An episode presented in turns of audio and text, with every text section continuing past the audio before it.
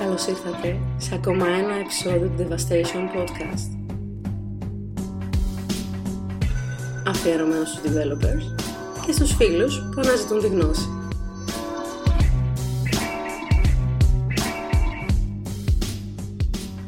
Καλησπέρα σε όλους. Ε, αυτό είναι το τέταρτο επεισόδιο Devastation Podcast ε, και απόψε ε, έχω καλέσει τον Κώστα τον Μαργαρίτη εδώ στο σπίτι να πιούμε καφεδάκι και να μιλήσουμε ε, για, για το infrastructure και πώς κρατάμε ένα, ε, το infrastructure του application μας ε, στο cloud. Ε, ο Κώστας είναι φίλος και συνάδελφος στο Good Video, είναι Head of Engineering ε, και νομίζω ότι θα κάνουμε έτσι ενδιαφέρον ε, συζήτηση, ε, Κώστα. Έτσι, έτσι, έτσι. Τι λέει, για πες. Ε... Καλησπέρα για από μένα.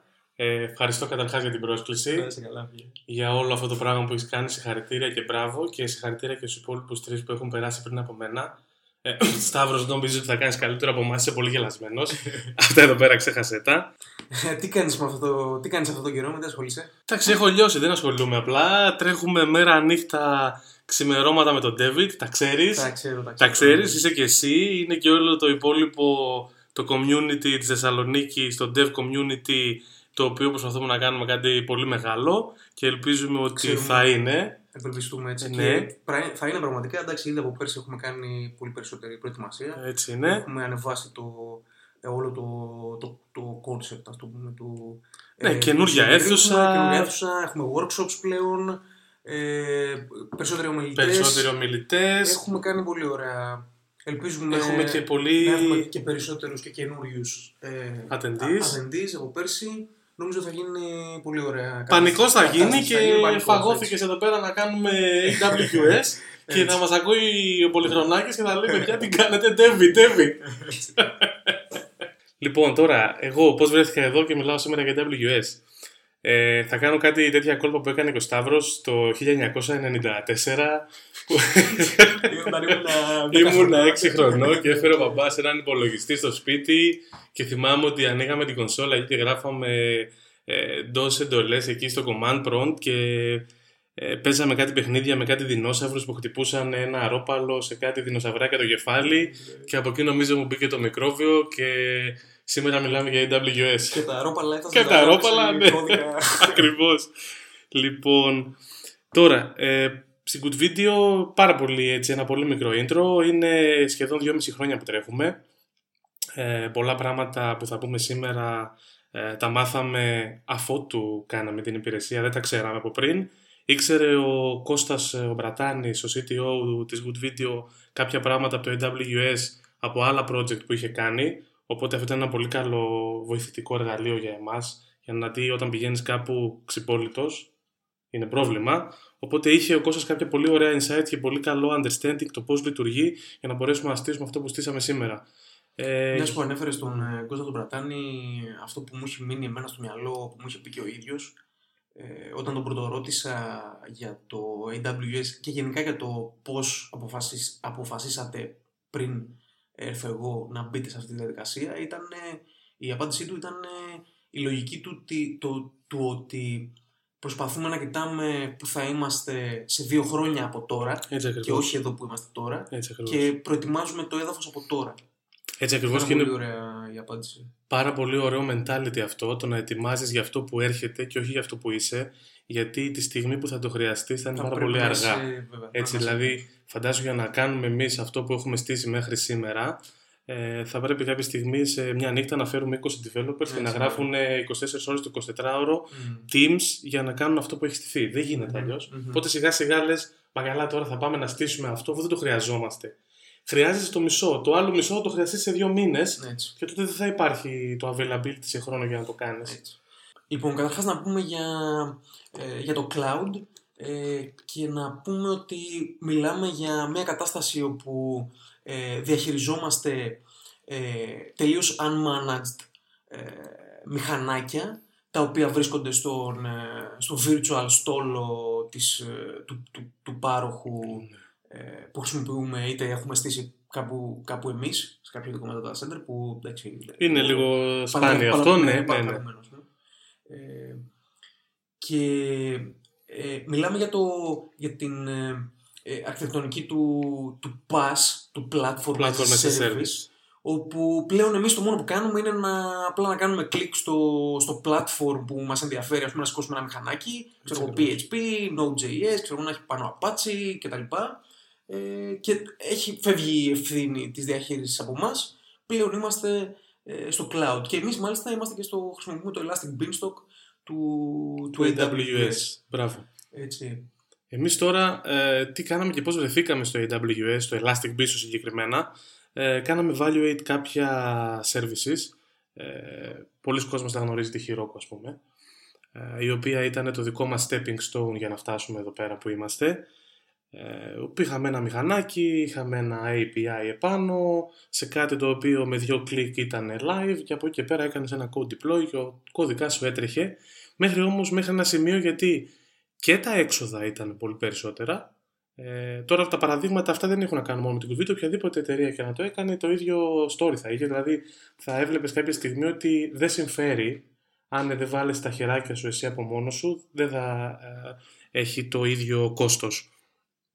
Ένα πολύ απλό παράδειγμα μπορώ να σου πω. Στη Χειρόκο, ας πούμε, θέλαμε 20 δολάρια το μήνα μόνο και μόνο για να μπορέσουμε να βάλουμε ένα SSL certificate στο server. Okay. Το οποίο καταλαβαίνεις ότι είναι αρκετά έτσι όταν έχεις αρκετά services και το κάθε ένα environment θέλαμε 20 δολάρια. Okay. Να σου πω 40 environment, κάνε τα μαθηματικά να δεις ότι τελικά πολλά λεφτά πεταμένα. Mhm. Τώρα, Τα μηχανάκια του, του Elastic Beanstalk και γενικά τα, τα virtual τα μηχανάκια, ε, πώς τα κάνουμε customize; Δηλαδή, τι, τι παραμέτρους μπορούμε να τα... υπάρχουν πολλοί τρόποι εξαρτάται το δρόμο που θα ακολουθήσεις. Δηλαδή, αν πας τώρα εσύ και φτιάξεις ένα καινούριο environment στο Elastic Beanstalk και ακολουθήσεις αποκλειστικά το UI, σου δίνει σε όλα τα services ε, το AWS, σου δίνει κάποια UI τέτοια για να διαχειριστείς ε, το, το configuration. Έχεις κάποιο limitation, αυτή είναι η αλήθεια. Δηλαδή, εμείς ε, κάποια πράγματα που είδαμε αν δεν κάναμε κάποιο configuration ας πούμε, σε κάποιο JSON ή σε κάποιο YAML αρχείο, Αυτό δεν είναι αυτοματοποιήσιμο καταρχάς, έτσι. δεν είναι αυτοματοποιήσιμο, έτσι ναι. Έτσι ακριβώς. Αν πας στο UI, θα πεις τώρα, καλά, θέλω να σηκώσω ένα ακόμα. Ξανά κλικ, κλικ, κλικ. Οπότε ο σκοπός μας είναι αυτό να το αυτοματοποιήσουμε. Ακριβώς. Εμείς αυτό που κάναμε, το οποίο ε, στο λέω εμείς αυτό που κάναμε γιατί είναι πολλά ωραία examples που τρέξαμε και φαντάζομαι ότι οποιοδήποτε έμπαινε σε αυτή τη διαδικασία, ε, κάνοντας αυτό θα το μάθαινε. Αχα. Πήραμε ένα α, service, ε, το A-B testing service και το στήσαμε πρώτο-πρώτο στο Elastic Beanstalk. Το πέρασαμε πρώτα από το UI για να καταλάβουμε τι συμβαίνει. Και μετά από εκεί και πέρα είδαμε πώς μπορούμε αυτό το πράγμα να Πώς το αυτοματίσουμε. δουλεύει, ναι, και Μπράβο, εντάξει. να φτιάξουμε Σίγουρα κάποιο στην αρχή configurations. πειραματίζεσαι. Ακριβώς πειραματίζεσαι μέχρι που θα πεις ότι τα έχω καταλάβει όλα. Υπάρχουν ε, 470 διαφορετικά rules, τα ξέρω όλα. Και το τα ξέρω όλα δεν είναι με την, με την υπερβολική έννοια. Είναι καλό να τα ξέρεις όλα για να κάνεις αυτό που ακριβώς θέλεις. Έτσι. Έτσι. ναι. Οπότε τα μαθαίνεις αυτά τα πράγματα και μετά φτιάχνεις, θα το έλεγα σε εισαγωγικά φόρμουλες. Αν θα είχε, ας πούμε, ένα άλλο software, ένα chef, αν είχε ένα puppet, θα φτιάχνεις κάποιες φόρμουλες για τα μηχανήματά σου και τα environment σου. Το ίδιο πράγμα θα κάνεις και από εδώ με ένα configuration και θα πεις: Θέλω, ας πούμε, το Elastic Bean, το, το Elastic Beanstalk, το environment να έχει δύο μηχανάκια ε, από εκείνη την ώρα μέχρι εκείνη την ώρα. Τώρα, τώρα δεν μιλάμε όμως, δεν έχει κάποια σχέση αυτό με, το, με τα provisioning ε, services όπως είναι Puppet και Chef. Δεν πάμε Ναι. να κάνουμε manage το, το, το, το, λειτουργικό, ας πούμε, Όχι. το, το environment το εσωτερικό, πάμε να κάνουμε το εξωτερικό. Μπορείς αν θες, έτσι. Α, μπορείς. Μπορείς, βέβαια, μπορείς. Αυτό που σου δίνει το Elastic Beanstalk σαν βάση είναι ένα AMI, το οποίο είναι ένα customized ε, Linux operating system. Το έχει φτιάξει η Amazon ε, μετά από κάποια tests και τέλος πάντων έχουν, βα- έχουν βγάλει κάποιο, κάποια βάση και εκεί πάνω εσύ τώρα μπορείς να στήσεις ό,τι θέλεις. Okay. Μπορείς να το πειράξεις όσο θέλεις. Το καλό με αυτή τη διαδικασία είναι ότι είναι, ερχόμαστε στην ερώτηση που μου έκανες προλίγου. Μου λες, ναι, αλλά αυτό δεν είναι αυτοματοποιήσιμο. Αν κάνεις πάλι αντίστοιχα πράγματα, θα το αυτοματοποιήσεις και αυτό. Okay. Θα πεις ότι ναι, ξέρεις τι, εγώ θέλω τον Engine X, αλλά ο Engine X που μου δίνει η Amazon εμένα δεν μου αρέσει. Εγώ το Α. θέλω έτσι και έτσι και έτσι και Ναι, έτσι. ναι, ναι, οκ. Και θέλω το τάδε Apache και θέλω η node μου να μην σηκωθεί με αυτά τα environment variables, αλλά να σηκωθεί με άλλα. Μμμ. Θέλω, ε, θέλω κάποια configuration συγκεκριμένα. Οπότε, αν εσύ αυτά τα σκριπτάρεις και πεις ότι αυτό είναι το scriptάκι που θέλω εγώ να τρέξει το μηχάνημα, θα πάει το μηχάνημα και στο start time θα το τρέξει και θα το έχεις ακριβώς όπως θέλεις. Και αυτό να το πείσουμε. Ακριβώς. Τέλεια. Ε, deployments, ε, monitoring όλα έρχονται από τον ε, Έρχονται- provider. Ναι, εδώ πέρα τώρα σκέψω ότι το Elastic Beanstalk πιάνει τρία τεράστια subjects. Όλα τα deployments, το provisioning και το monitoring. Τα κάνει όλα αυτά τα τρία. Είναι ένα αντίστοιχο service ε, σαν το OpsWorks, το οποίο είναι πιο advanced.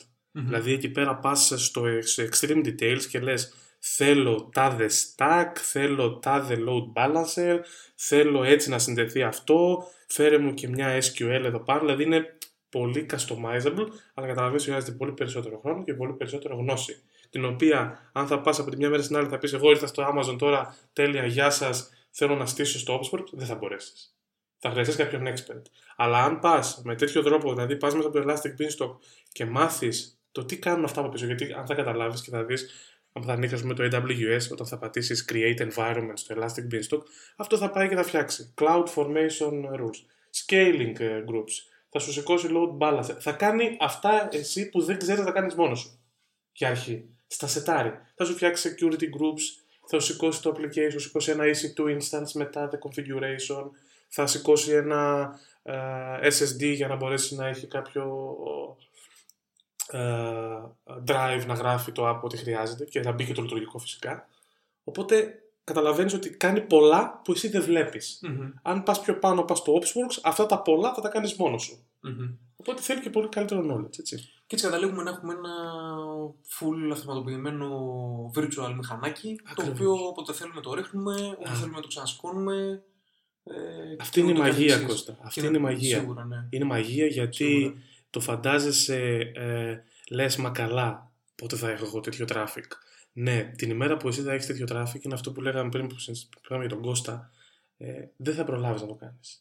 Ναι, οκ. Δεν θα προλάβεις να το Traffic λες κάνεις. Για... Ναι, μιλάω για τρα- κανονικό traffic, έτσι. Δηλαδή Για- ανεβαίνει η υπηρεσία σου, έρχεται κόσμος Ναι. και λες παιδιά θέλουμε να κάνουμε scaling. Και πλέον θέλουμε να σηκώσουμε άλλα δύο Αλλά μηχανάκια. θέλουμε άλλα δύο μηχανάκια. Ποιος Έτσι, θα ναι. στήσει; Θα Α, μιλήσουμε, θα μιλήσουμε και μετά για αυτό. Και για το Ακριβώς. πώς κάνουμε scaling και πώς διαχειριζόμαστε περισσότερο, περισσότερα του ενός instances για κάθε application.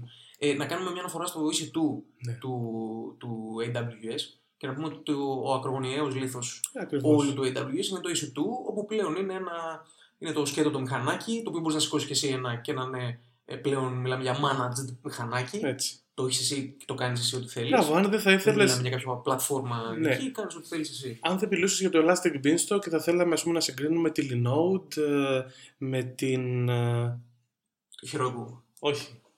Digital Ocean. δηλαδή, οκ. α, ναι, αν θέλαμε να συγκρίνουμε τη Linode, Digital Ocean και με το AWS θα λέγαμε ότι το comparison θα ήταν versus EC2. Μμμ. Όχι versus Elastic Beanstalk, δεν κάνουν το ίδιο πράγμα, δεν είναι το ίδιο πράγμα. Ε, το EC2 είναι αυτό που είπες και εσύ, θα σηκώσει ένα μηχάνημα όπως θέλεις εσύ, θα μπεις μέσα, θα κάνεις SSH login και από εκεί και πέρα θα γράψεις κάποια πραγματάκια, θα Μμμ. κάνεις install όλα τα dependencies που θέλεις, αλλά όταν το μηχάνημα αυτό κρασάρει, Τέλος. είσαι doomed. Δυστυχώς, ναι. Αυτό είναι. Ε, ένα μεγάλο θέμα σε κάθε έτσι, application και υπηρεσία είναι το content του application. Ε, όταν δηλαδή χρειαζόμαστε να αποθηκεύσουμε κάπου ε, ξέρω εγώ, εικόνες, κάποια άλλα assets, άμα ξέρω εγώ, ήχο, οτιδήποτε θέλουμε που έχει σχέση με την υπηρεσία μας ή ακόμα και ε, για το application assets ε, CSS, JavaScript και όλα αυτά, έτσι. Ε, αυτό στο, ε, στο AWS το κάνουμε με τα S3, ε, τα μηχανάκια, όπου ε, βέβαια μπορούμε να τα αφήσουμε και σε κάθε, στα virtual τα μηχανάκια. Βέβαια Ναι. και έχουμε άλλα θέματα. Υπάρχουν άλλα θέματα. Πλέον ε, κρατάμε state μέσα στα μηχανάκια και είναι δύσκολο μετά να κάνεις έτσι. Έτσι ακριβώς. ε, Εδώ να υπάρχει- χειριστείς στο η- scaling. Υπάρχει μια λεπτομέρεια. Αν θα μου έλεγες ε, θέλουμε, έχουμε ένα environment το οποίο έχει δύο servers, ο ένας είναι ένα API και ο άλλος είναι ε, ένα κανονικό application το οποίο έχει κάποια CSS και JS assets και θέλουμε να το ανεβάσουμε πάνω. Δεν θα σου έλεγα κάνε S3 στην αρχή, θα σου έλεγα βάλτε το όπως είναι πάνω στο μηχάνημα, απλά αν έχεις ε, κάποιο Ruby, Node ή PHP, μην το βάλεις να το κάνει handle αυτό, βάλε έναν Nginx μπροστά, να το κάνει handle αυτός για αρχή Οκ. όλα τα assets σου, δηλαδή θα ήταν πιο εύκολο για σένα, Μμμ. γιατί το, το να τα πας στο S3 έχει και κάποιο configuration, έχει κάποιο understanding, πώς θα συνδεθούν όλα αυτά, πώς θα σερβίρονται όλα αυτά. Οπότε για πρώτο επίπεδο, θα, για πρώτο ε, step θα έκανες αυτό. Θα πήγαινες και θα τα βάζες πίσω από ένα, στο ίδιο μηχάνημα, απλά θα τα σέρβιρε ο Nginx. Το άλλο θα έκανε απλά serving ε, το REST API σου, ας πούμε. ή το, το application Εντάξει, ό,τι αν άλλο ήμασταν σε έχεις. κάποιο Node.js, ας πούμε, αν ήμασταν σε Σε- κάποια άλλη πλατφόρμα. Πάλι καλύτερα θα ήταν. Ναι, οκ. Πάλι καλύτερα θα ήταν είτε είχες αυτό που είπα, είτε είχες Ruby, είτε είχες Node, είτε είχες PHP, οποιαδήποτε από τα τρία, ή και Java να είχες. Καλύτερο είναι να Ή κάνει. Λες να έχεις ένα ξεχωριστό Μπράβο. ε, ένα, κάνεις HTTP offload. server για, το, για τα content. Ναι, ή κάνεις offload τον server σου που κάνει manage ξέρεις, το, το API σου και όλο το app Οκ. και όλα τα routes από τα assets. Nginx είναι ε, highly optimized για να κάνει αυτή τη δουλειά. Αχα, οκ. Τα άλλα είναι διαφορετικά. Οκ. Οπότε, σαν πρώτο step θα μπορούσες να κάνεις αυτό. Τώρα, όταν θα περνούσες σε αυτό το επίπεδο, θα έλεγες: Ωραία, εντάξει, τα καταλάβουμε όλα μια χαρά. Δεν τα θέλουμε άλλο μες στην εφαρμογή. Γιατί η εφαρμογή να κουβαλάει τα assets; Τότε πας στο S3. Μμμ. Είναι buckets, είναι, αυτά τα buckets είναι multi-purpose, μπορείς να τα κάνεις πολλά πράγματα. Ένα από αυτά τα πράγματα είναι storing τα assets σου. Βάζεις τα assets εκεί και από εκεί και πέρα συνδέεις το environment, είτε το Elastic Beanstalk ή οποιοδήποτε άλλο environment, με το αντίστοιχο S3 bucket και αναλαμβάνει από εκεί και πέρα η Amazon το delivery. Καταλαβαίνεις ότι όταν είσαι στο S3, το οποίο S3 έχει αμέτρητους servers από πίσω, Ε, βέβαια. δεν θα μπορούσαμε να τους χωρέσουμε στην οθόνη από εδώ πέρα να τους δείξουμε. Ε, δεν έχεις εσύ κάτι να κάνεις, δεν έχεις να κάνει κάποιο management, δεν έχεις να κάνεις κάποιο scaling και είναι πάρα πολύ σημαντικό. Να έχεις, ας πούμε, εσύ JS assets, τα οποία θα πρέπει να έχεις 10, 20, 30 εκατομμύρια requests την ημέρα, να τα βάλεις πίσω από ένα server. Ο server θα ασχολείται με τα assets, δεν μπορεί να κάνει τίποτα άλλο. Έτσι, ναι. Στην Amazon δεν υπάρχει, είναι φτιαγμένο για αυτό το πράγμα. Και έρχεσαι μετά και κουμπώνεις στο CloudFront. Το CDN. Το CDN Τι σου. CDN Ακριβώς, ναι. Το οποίο μετά εκεί πέρα μιλάμε για 8 distribution points και ε, γίνονται deployed σε όλα τα distribution points. Για casting. για- Ακριβώς, ακριβώς. Και έχεις και security, έχεις και πολύ καλά τα πράγματα. Οπότε είναι το προφανές ότι θα κάνεις, θα ξεκινήσεις μικρά, θα τα βάλεις όλα μέσα στο μηχάνημά σου, σιγά σιγά θα τα βγάλεις από το μηχάνημα, από το Node, ας πούμε, θα τα βάλεις στον Nginx, θα πάρει τον Nginx από τον Apache, θα τα πας στο S3 και μετά θα βάλεις και το CloudFront μπροστά και θα πεις ότι ναι, δεν κάνω πλέον manage τα assets, τα κάνω deploy κάπου Μμμ. και απλά κάποιος άλλος θα κάνει deliver για εμένα. Και μετά εκεί έρχεσαι πάλι και βάζεις την λογική της αυτοματοποίησης, όπου θα πρέπει κάπως, αν μιλάμε ας πούμε, για JavaScript αρχαία, που θα πρέπει να, να κάνεις build κατά το development, Έτσι θα πρέπει ακριβώς. κάπως να φύγουν αυτόματα στον S3, να κάνουν upload, Θα και πρέπει να μπει σε όλο το pipeline ας πούμε, του, του deployment. Μπλέκονται πράγματα, σκέψου τώρα ότι θα χρειαστεί να γίνουν deployed στο S3. Θα χρειαστεί να περαστούν όλα τα α, rules, τα access controls rules που χρειάζονται τα assets. Μμμ. Γιατί όταν εσύ τα ανεβάζεις, η Amazon by default τα κλειδώνει. Οπότε εσύ για κάθε asset θα πρέπει να βάλεις κάποιο. Είναι ανοιχτό στον τάδε, είναι ανοιχτό μόνο για την υπηρεσία, είναι ανοιχτό για όλο τον κόσμο, είναι ανοιχτό μόνο για αυτό το service, είναι ανοιχτό μόνο για αυτό το environment. Οπότε έχει πολλά πραγματάκια. Τελειώνεις με αυτό το κομμάτι και από εκεί και πέρα χρειάζεται να κάνεις. Ε, ε, αν από τη στιγμή που βάζει το cloud μπροστά, caching. Πρέπει να κάνεις manage το cache σου. Μμμ. Γιατί άμα ξέρεις πάρα πολύ καλά, άμα πάρεις ένα αρχείο και το ξαναβάλεις στην ίδια θέση, ε, δυστυχώς οι browsers το έχουν κασάρει. Ναι. Οπότε πέφτει σε ένα φαύλο κύκλο ότι ε, μπορεί και να μην πάρουν τα τελευταία. Δεν μπορείς να βάζεις τον κόσμο να λες καινούργια version, please, Ναι, empty ναι, ναι. cache and hard reload. Δεν γίνεται. Οπότε το κάνεις manage αυτό εδώ. Και ε, σίγουρα θα πρέπει να γράψεις κάποια σκριπτάκια για να σε βοηθήσουν ε, σε όλο το deployment, το caching και το management του S3 και του CDN σου. Έτσι. Ε, τι δεν είχαμε κάνει εμείς; Κάτι συζητούσαμε στο γραφείο πρόσφατα ότι δεν είχαμε κάνει και πρέπει να κάνουμε. Δεν είχαμε κάνει Και έπρεπε να κάνουμε με το S3 νομίζω. με το S. Θυμάσαι, σου λέτε κάτι; Τι απ' όλα. Για πες λίγο τι συζητούσαμε, γιατί έχουμε πολλά- συζητήσει τον έχουμε τελευταίο πολλά- καιρό. Είναι απίστευτο, ναι. Αν, ε, ε, όταν, ε, όταν πιάνεις αυτά τα πράγματα, αν δεις πραγματικά το πόσα πράγματα δεν έχεις κάνει, Ε, λες ναι. Παναγία μου, Ναι, ναι. το Ε, τι μου είναι- λείπει, για να κάνουμε και αυτό, να βάλουμε και αυτό, Είναι οι δυνατότητες γενικά είναι απεριόριστες. Απεριόριστες, ναι. Τι μπορείς να κάνεις. απεριόριστες. Καμιά φορά ε, είναι αυτό που είπαμε πριν που συζητούσαμε, να ξέρεις θα τα φτιάξω για να τα έχω, αλλά κάποια από αυτά δυστυχώς δεν μπορείς να φτιάξεις για να τα έχεις, γιατί θέλουν Μμμ. τόσο χρόνο που θα πεις τι κάνετε, ασχολούμαστε με το AWS, μα καλά και τι κάνει η υπηρεσία, δεν γίνεται, καταλαβαίνεις. Ναι. Οπότε υπάρχει limitation στο χρόνο. Έτσι. Η... Επίσης το, το EC2 τώρα σου δίνει και τη δυνατότητα του container ε, services Μπράβο. όπου πλέον μπαίνουμε στη λογική του Docker και δεν ξέρω αν υποστηρίζει και κάτι άλλο. Docker, από όσο ξέρω εγώ τουλάχιστον Docker είχα κάνει κάποιες, κάποιες δοκιμές, είχαμε κάνει κάποια test drives ε, πριν σηκώσουμε στο Elastic Beanstalk. Δεν το αναφέραμε πιο πριν, αλλά μπορούμε να κάνουμε έτσι ένα πολύ μικρό Οκ. τέτοιο. Το Elastic Beanstalk σε αφήνει να έχεις Docker, σε αφήνει να έχεις Ruby, σε αφήνει να έχεις PHP, Οκ. σε αφήνει να έχεις Java, Tomcat, Node. Δεν, σε περιο- δεν σε περιορίζει στο τι θα βάλεις. Οπότε εμείς είχαμε κάνει ένα test drive το EC2 Container Services για να σηκώσουμε Docker γιατί έχουμε δύο μηχανήματα, δύο Ας- environments. Docker να σηκώσουμε με τα δικά μας images, Μπράβο. έτσι. Ε, και η διαφορά ποια θα ήταν... Η διαφορά είναι ότι στο EC2 Container Service έχεις πάρα πολύ μεγαλύτερες δυνατότητες ε, να οι κάνεις οποίες customize το μηχανάκι. Ακριβώς. Όχι, κασ- όχι customize το μηχανάκι, να κάνεις manage όλο το Docker, το cluster, τα nodes και οτιδήποτε υπάρχει πίσω από αυτό. Το οποίο μέσα στο Elastic Beanstalk δεν μπορείς να το κάνεις αυτό. Σου δίνει ένα Docker, του δίνεις ένα Docker file, σου λέει δώσε μου αυτό το Docker file, δώσε μου αυτό το configuration και εγώ τα υπόλοιπα τα κάνω. Το υπόλοιπα τα κάνω δεν σημαίνει ότι σου κάνει manage το cluster, δηλαδή αν θες να κάνεις κάτι πολύ πιο advanced, δεν θα μπορέσεις, θα πρέπει να πας στο EC2 Container Service. Εμείς δεν πήγαμε γιατί δεν το χρειαζόμασταν. Μμμ. Ήταν ε, ε, πάρα πολύ νωρίς να το κάνουμε αυτό το πράγμα. Δηλαδή, δεν είχαμε κάποιο κλάσσα στο Docker. Μας έφτανε, ας πούμε, το, το auto scaling, το μηχανισμός του Elastic Beanstalk. Μας έκανε τη δουλειά μας. Μμμ. Γιατί δεν πρέπει να είσαι abusive. Ναι, θα το χρειαστούμε, αλλά μην είμαστε και τελείως abusive. Το, Μμμ. Όλα θα τα χρειαστούμε, θα τα φτιάξουμε όλα αν είναι. Ένα πολύ ωραίο feature που βγάλανε και πρόσφατα, αν δεν κάνω λάθος, δεν έχει, δηλαδή ένα χρόνο που βγήκε το, το Lambda του AWS, όπου πλέον μπαίνουμε στη λογική του serverless applications, έτσι. και δεν ξέρω αν, ακριβώς. αν έχουν βγει, πρέπει να έχουν βγει κιόλας competitors.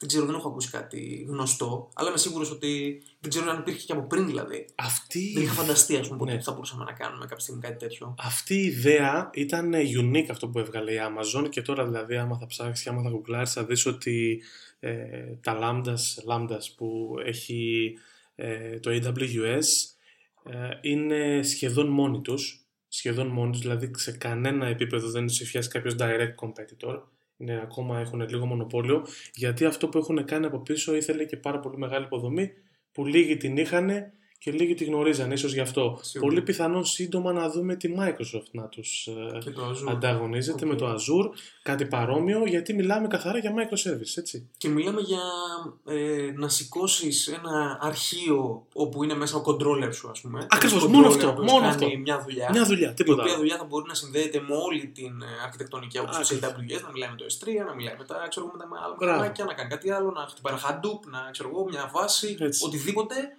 Και ναι, εσύ απλά να σηκώνεις μόνο το αρχείο σου, Εσύ μόνο τον κώδικα. Σηκώνεις μόνο Και κώδικα. από εκεί και πέρα έχεις τα πάντα. Δεν κάνεις provisioning, δεν κάνεις configuration, δεν κάνεις μόνο. Configuration, όχι εντάξει. Κοίταξε, Configuration να σου πω. οπωσδήποτε ε, χρειάζεται. Configuration, ε, το να πούμε ότι δεν κάνεις ποτέ configuration είναι τρελό. Configuration πάντα θα κάνεις. Στην προκειμένη περίπτωση θα του πεις πόσο RAM χρειάζεται το μηχάνημα, τι timeout Α, policies έχει και τα roles που χρειάζεσαι για να έχουν access τα αντίστοιχα services σε αυτό το lambda. Μμμ. Αλλά χωρίς configuration δεν γίνεται. Δηλαδή, φαντάσου τώρα να έχεις ένα απλό controller ο οποίος κάνει ένα απλό post σε μια βάση. Ε, 128 MB RAM του φτάνουν. Μμμ. Αλλά ένα που χρειάζεται να κάνεις ένα ολόκληρο ε, κατεβατό από queries, μπορεί να χρειαστεί και ένα giga. Δηλαδή, άμα χρειάζεται να πας να, κάνεις, να μιλήσεις με το Hadoop και να πάρεις εκεί μέσα data και να τα κάνεις process, θα χρειαστείς 2 giga. Μμμ. Θα το πρέπει να το πεις. Ναι, ναι, ναι, δεν θα το ναι. κάνει μόνο του. Αυτό που θα σε βοηθήσει το Lambda είναι ότι δεν χρειάζεται να κάνεις maintenance. Δεν υπάρχει maintenance.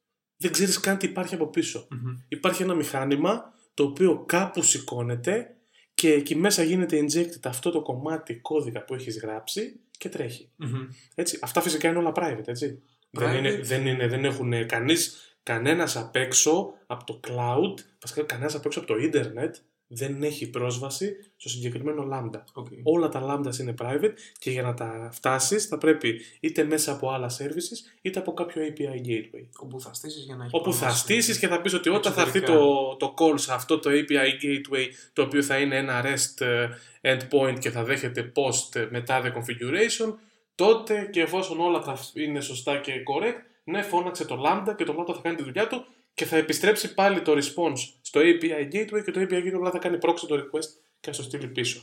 Έτσι. Είναι πολύ ωραίο για, και για ταχύτητα. Δεν κυρίως το συζητάω. Ταχύτητα στο, στο implementation. Δεν Ας το πούμε, άμα συζητάω. θέλεις να κάνεις κάτι γρήγορα, ας πούμε, χρειάζεσαι. Άμα θες ένα MVP, για Ένα ποιο λόγο MVP, να πας ναι. να μάθεις ε, servers Σε, και σε, σε pricing όμως θα είναι το ίδιο σε Είναι κόστος. είναι πολύ πιο Δηλαδή, αν φθηνό. χρειάζεσαι ένα MVP απλά για να κάνεις ξέρω, κάτι που δεν θα βγάλεις λεφτά άμεσα.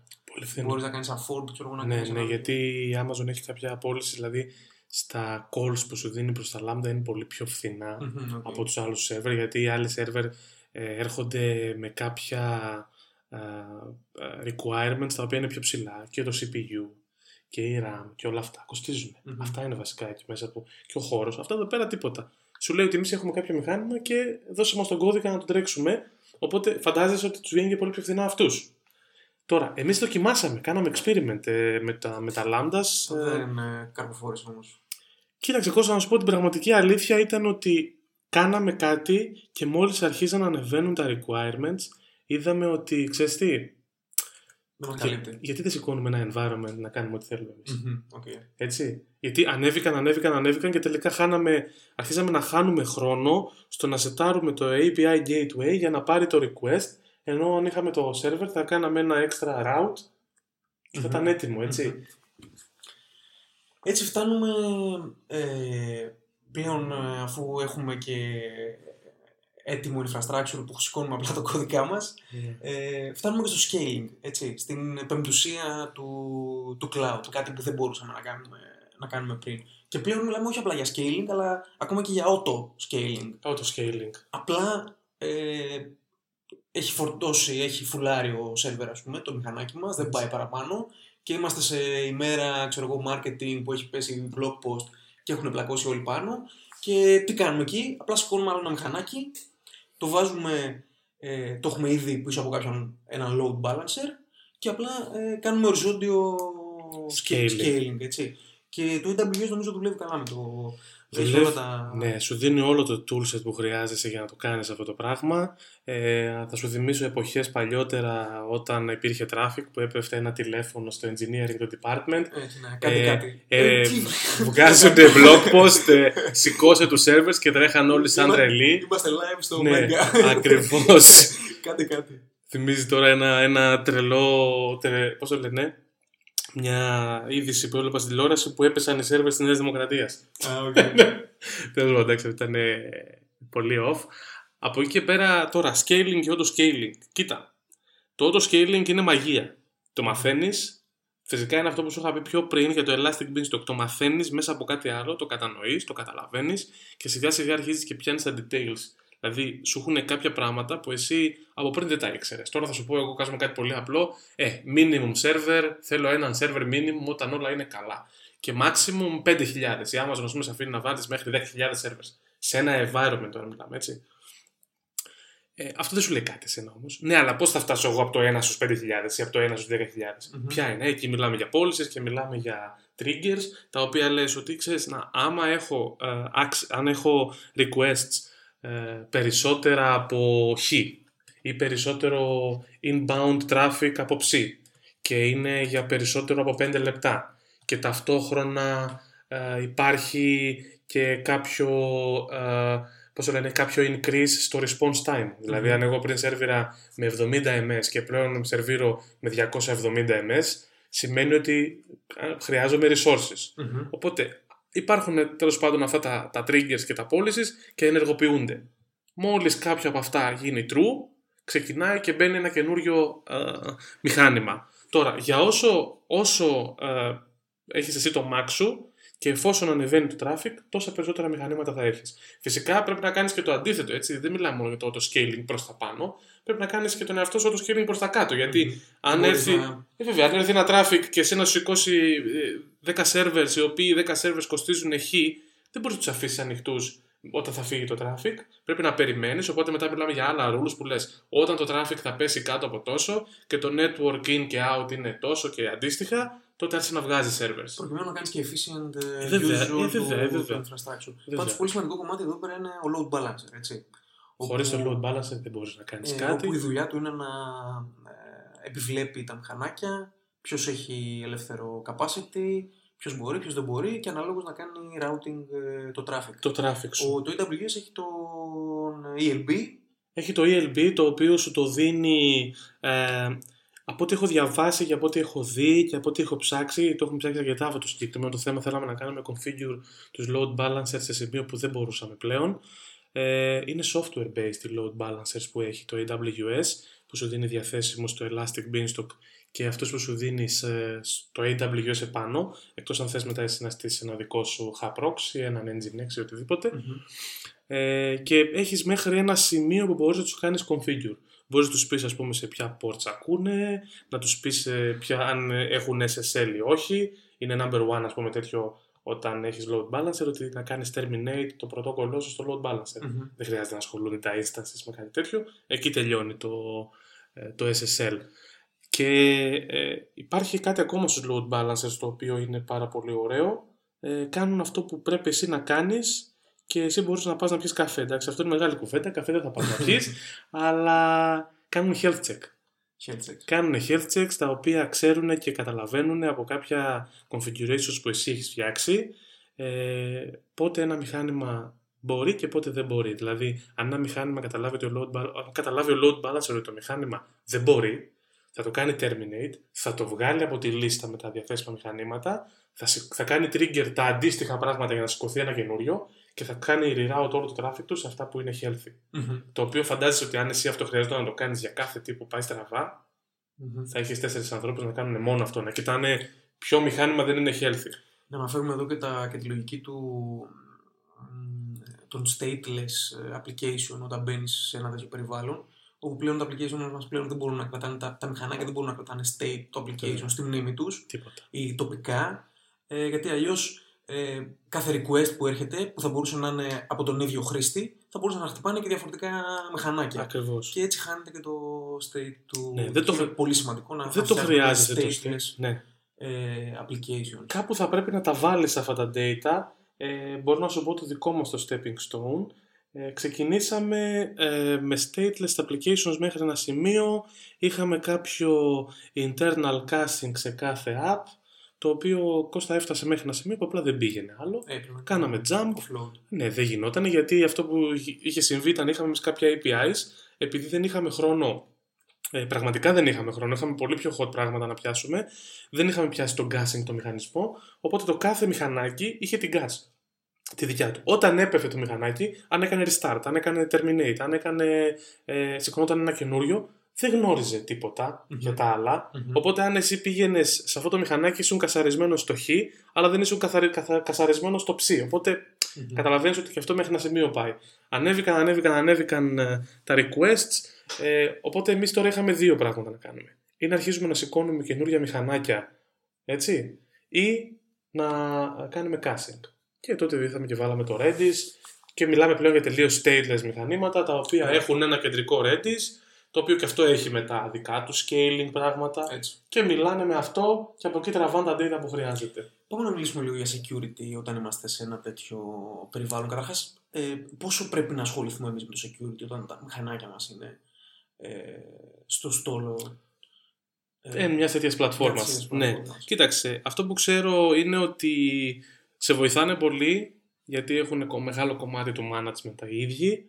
Ε, τα security layers είναι 7, σου κάνουν cover τα 4, αλλά και αυτά τα 3 Στα που έχεις χαμηλότερα εσύ. επίπεδα, έτσι. Ναι, ναι, στα πολύ χαμηλότερα επίπεδα, αλλά ακόμα και αυτά τα 3 Κώστα, που έχεις να κάνεις manage εσύ, πίστεψέ με ότι έχουν Είναι τόσα πολύ πολλά μεγάλα, σίγουρα, πράγματα ναι. ε, που μπορείς να κάνεις δηλαδή ε, attacks στο μηχανάκι, πολύ απλά attacks, ε, κάποια SQL injections, κάποια ε, Αυτά code είναι πράγματα που injections. πρέπει να τα κάνεις εσύ. θα τα εντάξει, κάνεις ναι, εσύ, ναι, ναι. ναι, ναι. Τώρα υπάρχει ένα σημείο που λες, όπα παιδιά έχουμε κάνει τα πάντα, μπορεί και τη στιγμή να πρέπει να έρθει κάποιος security expert για να βάλει την τεχνογνωσία του για να το κάνει. Σίγουρα. Δεν μπορείς να τα εξήσει φορτωμένα στο κεφάλι σου, αλλά αυτά που μπορείς να κάνεις για να προστατευτείς ε, χωρίς να έχεις κάποιες τρελέ γνώσεις, δηλαδή ε, τι θα έκανες, θα έβαζες ε, ε, security groups. Απλά πράγματα έτσι. Δηλαδή στο AWS σου δίνεις security groups για inbound traffic και outbound traffic.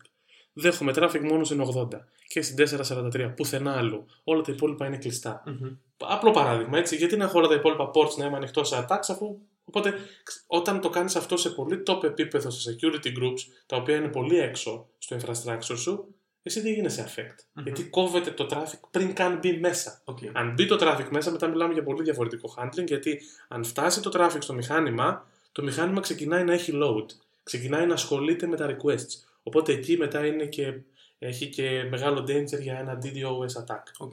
Κατάλαβες; Ε, πες μου λίγο για το pricing ε, της AWS. Πώς το δουλεύει. Καταρχάς πώς δουλεύει; δουλεύει με την ώρα ή δουλεύει με reserved instances. Δηλαδή, μπορείς να αγοράσεις ένα μηχάνημα και να πεις αυτό το μηχάνημα, όχι αυτό, ένα type μηχανήματος T2 micro, τε- T2 small ή οτιδήποτε, ένα C3 ας πούμε, θέλω να το μισθώσω για ένα χρόνο. Μμμ. Και η τιμή σου λέει Amazon, κοίταξε, αν το μισθώσεις για ένα χρόνο, κάνει 70 δολάρια. Άμα το μισθώσεις για τρία χρόνια, κάνει ε, 100 δολάρια και έχει κάποιες εκπτώσεις. Έτσι. Δηλαδή, στο μίσθωμα των τριών χρόνων σου κάνει γύρω στο 50% discount. Είναι πολύ μεγάλο. Στον ένα χρόνο σου κάνει γύρω στο 33% discount, το οποίο σε συμφέρει πάρα πολύ. Αλλιώς πηγαίνεις hourly. Το οποίο hourly μιλάμε για να καταλάβεις ένα T2 micro μηχάνημα με ένα GB RAM. Ε, θα σου κοστίσει γύρω στα 10 δολάρια το μήνα. Το οποίο και εκεί ακόμα υπάρχουν πολύ ωραία tricks που μπορείς να κάνεις, τα οποία τα κάναμε και εμείς και ε, πραγματικά έχουν αλλάξει και τα κόστη μας. Μπορείς το μηχάνημα ε, να το κρίσεις. Να βάλεις κάποιο scheduling και να το πεις, κοίταξε, Φυσικά όχι production. Φυσικά και όχι το production. ναι, Φαντάζεσαι να πεις κλείνουμε από τις 10 το βράδυ, ξανανοίγουμε το πρωί. Ναι, δεν γίνεται. Τα environments που έχουμε τα development. Μπράβο, ναι. staging, Έχουμε ας πούμε τρία environment. Staging, production environment. Ε, το staging και το dev.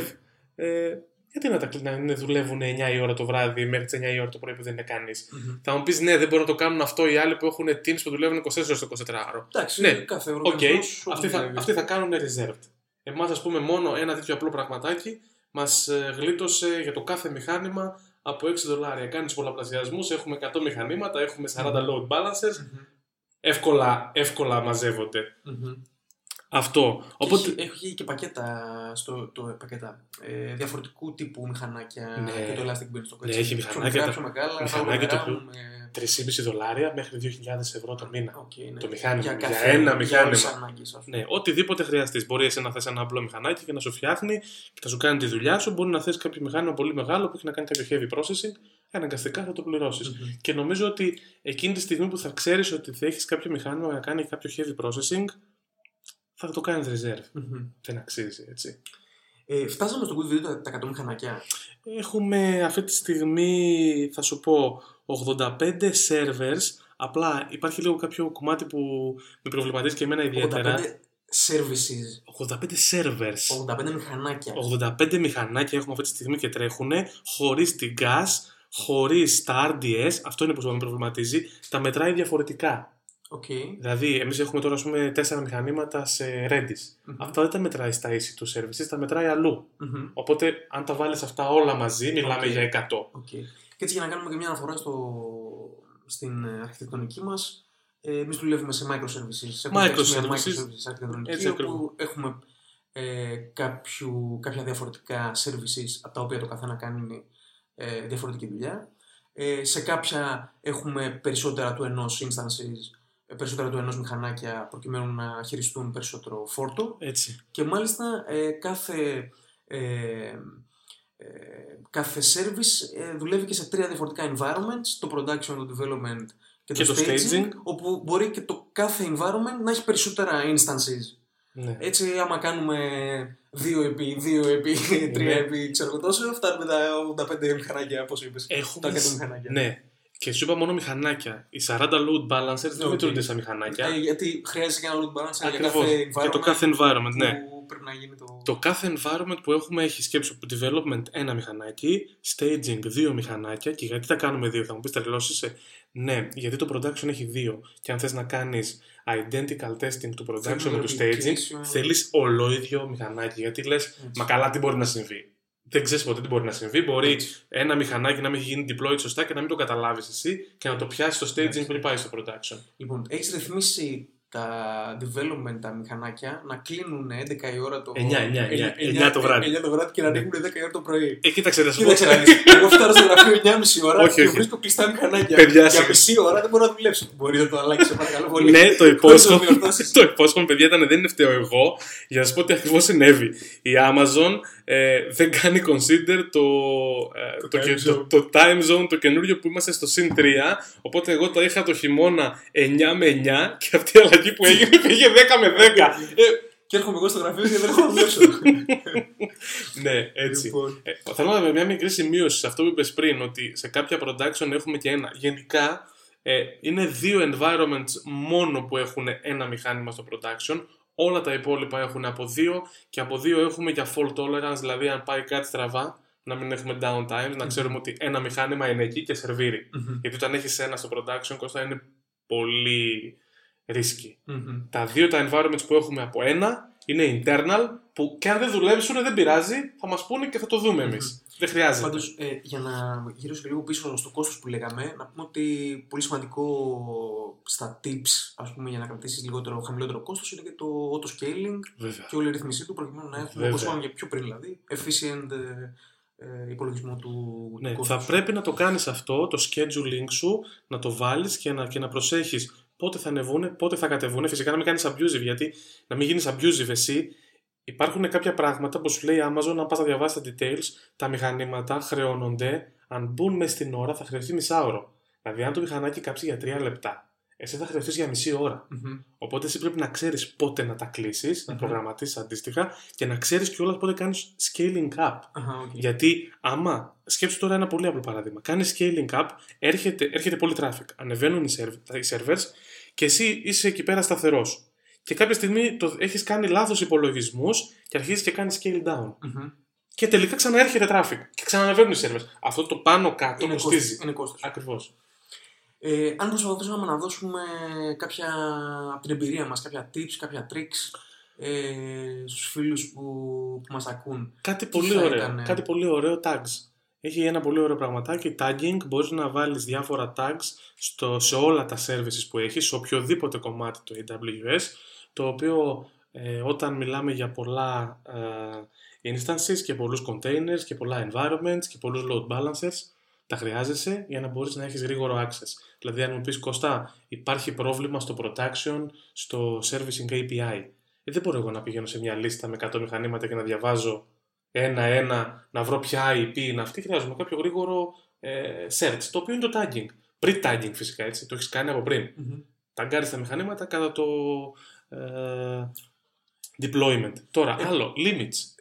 Limits. Limits, πολύ σημαντικό να μην την πάθεις και μιλάμε όταν ανεβαίνεις, έτσι. Δηλαδή, όταν αρχίζει ε, και έρχεται κόσμος στην πλατφόρμα, θα χρειαστείς να σηκώσεις και άλλα environments, και άλλα μηχανήματα, και, άλλα, και άλλη gas, Μμμ. και άλλους containers και τσουκ θα φτάσει στο σημείο που θα σου πει η Amazon sorry ε, μέχρι 20 EC2 σε, ε, containers επιτρέπονται οπότε κάνε μας request για να σου κάνουμε καινούριο τέτοιο Μμμ. να σου δώσουμε καινούριο limit φαντάζεσαι αυτό το πράγμα να γίνει την ώρα που έχεις traffic; Μμμ. και να πρέπει εσύ να στείλεις support στην Amazon να σου πεις «Ε, θέλουμε να σηκώσουμε ένα service το auto scaling group πάει να σηκώσει ένα container και δεν έχουμε allowance σε limit Ναι, ναι. ναι, γι' αυτό πρέπει να είσαι proactive σε αυτά εδώ και να δεις Εγώ θα έλεγα γενικά αυτοματοποίηση όσο Πολύ αυτό, γίνεται. έτσι. Ε, να, φυ- να φεύγει τα περισσότερα, τα, τα, τα κοινά, τα πιο σημαντικά πράγματα να φεύγουν από, τη, από τα χέρια του developer.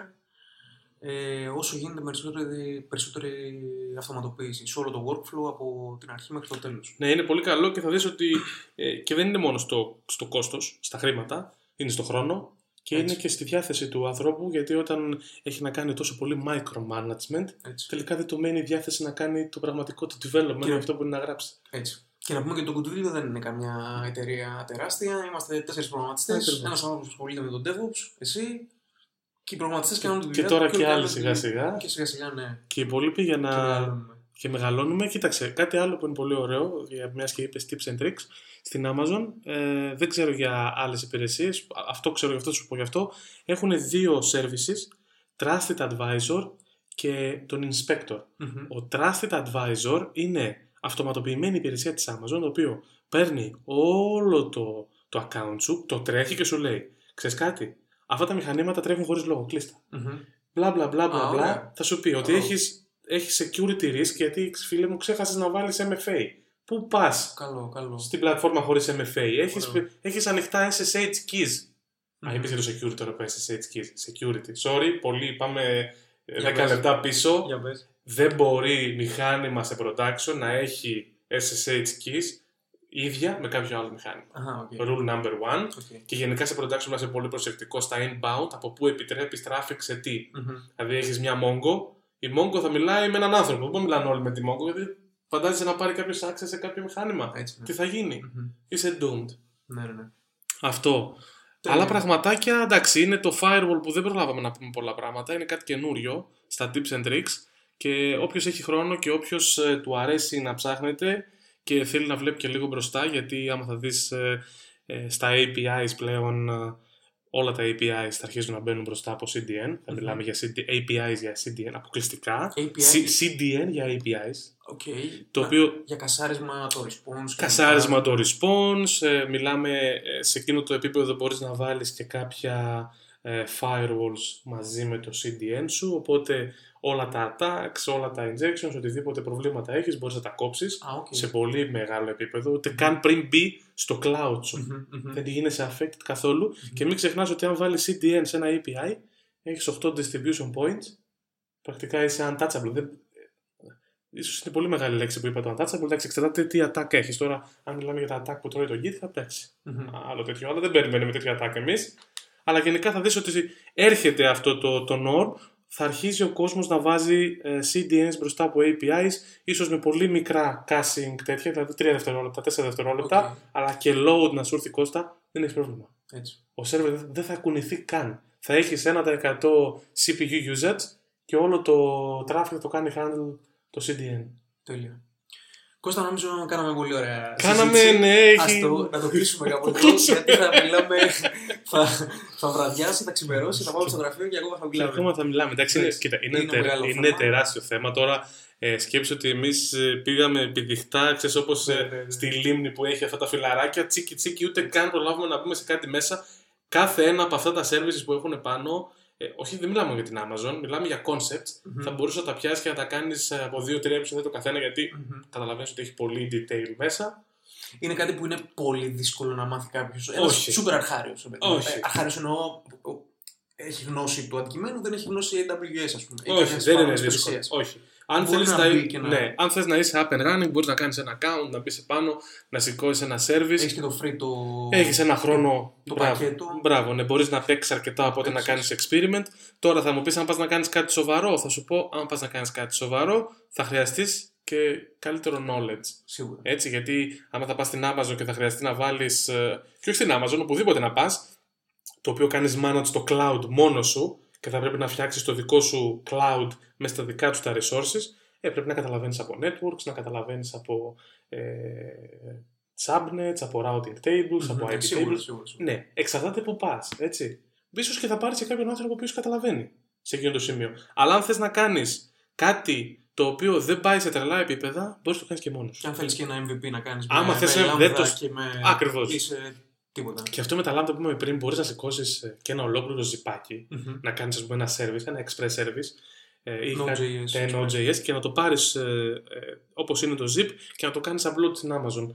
Ε, τα περισσότερα είναι plug and play, εξαρτάται όμως μετά τι dependencies θα έχεις. Μμμ. Μπορεί δηλαδή να φτάσεις σε σημείο που να πεις παιδιά δεν παίζει. Πρέπει να γιατί... πάμε σε περισσότερο- ναι, δεν παίζει γιατί σε άλλο εκείνο το dependency infrastructure. θέλει τάδε library και το Ναι, μηχάνημα από ναι. την δεν Εντάξει, το σίγουρα, έχει. ναι, σίγουρα. Αυτό κάποια στιγμή θα το βρεις μπροστά σου, αλλά ναι. Τέλεια. Λοιπόν, σας ευχαριστώ όλους για τον ε, χρόνο σας. Ελπίζω να σας άρεσε και αυτό το επεισόδιο του Devastation Podcast. Ε, Κώστα, Εγώ χάρηκα, θα ξαναπώ, σε χάρηκα ευχαριστώ πολύ και εσένα. Χάρηκα πάρα πολύ για το invitation. Ήταν ε, έτσι ένα πολύ ωραίο talk, αν και δεν προλάβα να πούμε πολλά πράγματα. Έτσι. Θα τα πούμε στο επεισόδιο Χ. Έτσι. Δεν ξέρω πότε θα είναι Έτσι, αυτό. έτσι, έτσι, έτσι. Άμα θα σκάσει πάντως μύτη ο Σταύρος πάλι και πει ότι θα έχει το καλύτερο, θα Α, έρθουμε όχι, να όχι. κάνουμε ακριβώς το επόμενο. Ακριβώς έτσι για- ακριβώς, ναι. Για απάντηση. Για απάντηση. Ε, ελπίζω να σας άρεσε. Οτιδήποτε ε, χρειαστούν ε, Φυσικά να έτσι, επικοινωνήσουν. να επικοινωνήσουν φυσικά, μαζί εδώ μας. μας θα βρεις. ε, εδώ είμαστε, ό,τι Ναι, θέλουν. ναι, ναι. Και δεν μιλάμε μόνο για το AWS, γενικά για αυτό το, το cloud, αυτό το, Έτσι, το ναι. σύννεφο το οποίο Έτσι, απασχολεί και προβληματίζει όλο τον Έτσι. κόσμο. Ναι, δεν είναι κάτι εύκολο, αλλά δεν είναι και κάτι δύσκολο. Είναι Έτσι. κάτι το οποίο αν αφιερώσεις το χρόνο σου όπως και σε όλα τα υπόλοιπα θα το μάθεις και κάποια στιγμή θα το κάνεις master μέχρι ένα σημείο. Έτσι. Εντάξει. Λοιπόν, καλή συνέχεια σε όλους. Ευχαριστούμε πολύ. Καλή συνέχεια, παιδιά. Wow, wow, wow, κάτσε ρε! Εσύ, David, να David, πούμε. ρε! Λιγότερο από 12 μέρες. και είμαστε live. Είμαστε live, πάρτε εισιτήρια, Σας περιμένουμε. κλείστε αεροπορικά. Βελίδιο. Βελίδιο. Θεσσαλονίκη, 20, 20 Μαΐου, όλη τη μέρα, ακολουθεί after party. Έτσι. Ε, οι ομιλητές μας είναι super hot, τα topic είναι ακόμα πιο hot Έτσι. και δεν νομίζω ότι θα το χάσετε. Έτσι, θα τα πούμε Σας εκεί πέρα. περιμένουμε Σας όλους. περιμένουμε όλους. Ναι, να γνωριστούμε για από κοντά. Ε, δεν πρέπει. Έτσι. Ναι. Και φέρτε και τη λίστα, ναι, με τις ερωτήσεις. Έτσι. Καλό βράδυ. Καλό βράδυ σε όλους.